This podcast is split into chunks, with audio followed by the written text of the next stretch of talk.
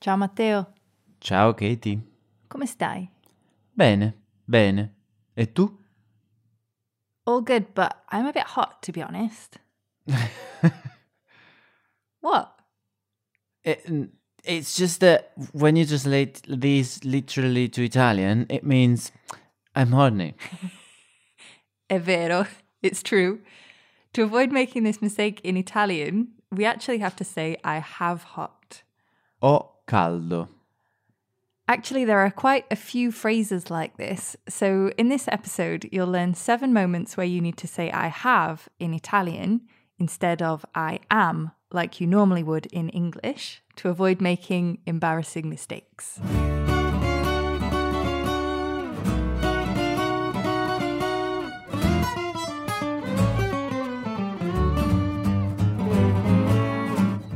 There are lots of situations where Italians use I have or, but in English we say I am. Another example is age. Yes, it's true. In fact, Italians often make this mistake the other way around. For example, we say, I have 40 years. Yeah, because in Italian we have our age. So we say ho 40 anni. It's a topic that's tricky for everyone. In fact, we actually already covered this topic back in episode 74, but it's one that keeps coming up, and there are a few more common ones that are worth learning. So we thought we'd revisit it. What other ones are there? Well, how about we listen to a typical conversation with a few examples? Okay. As you're listening, pay special attention to when you hear or, I have, or I, you have.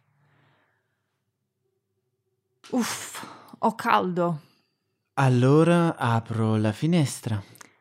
In realtà ho sete. Ecco, un bicchiere d'acqua. Mm, ma forse ho fame. Ok, cuciniamo qualcosa? No, no, ho sonno. Hai caldo? Hai sete? Hai fame? Hai sonno? Altro? No, no, no, non dire niente. Ho paura. Okay, so breaking that down line by line, I said, Uff, ho caldo. ugh, I'm hot. Literally, Ho I have caldo. heat. Here's another example of the phrase we heard at the beginning of the episode. To say I'm hot in Italian, we literally say I have heat. Ho caldo. This expression works the same way for cold. Cold is freddo. In Italian, we have it. So, how would you say I'm cold? Literally, I have cold. Ho freddo. Next, Matteo said, Allora apro la finestra. Well, I'll open the window. Literally, Allora well, apro I open la finestra. the window. Then I said, In realtà ho sete. Actually, I'm thirsty. Literally, In realtà in reality, ho I have sete. thirst. And here's another thing we have in Italian we don't say I'm thirsty, we say I have thirst. Ho sete. Luckily, Matteo's an attentive partner and he brought me over a glass of water. Ecco, un bicchiere d'acqua. Here, a glass of water. Literally, Ecco, here, un bicchiere a glass di of acqua. water. So before you heard o sete, literally I have thirst. There's a similar expression that you might already know. I said it in the next phrase. Mm, ma forse ho fame. Mm, but maybe I'm hungry. Literally, Ma but forse maybe ho I have fame. hunger.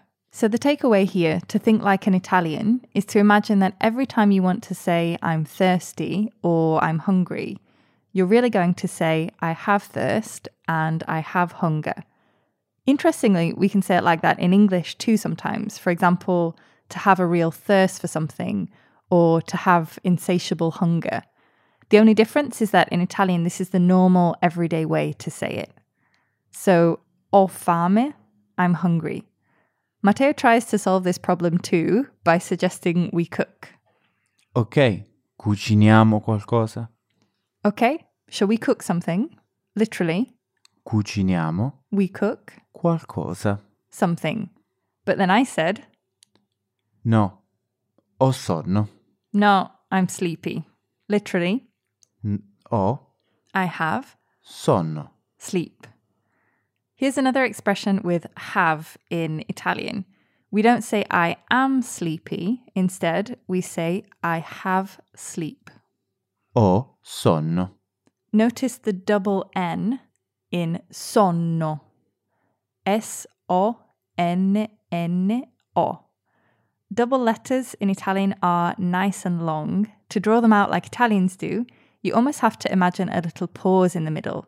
Try to say sonno, kind of pausing between the two ends. Sonno.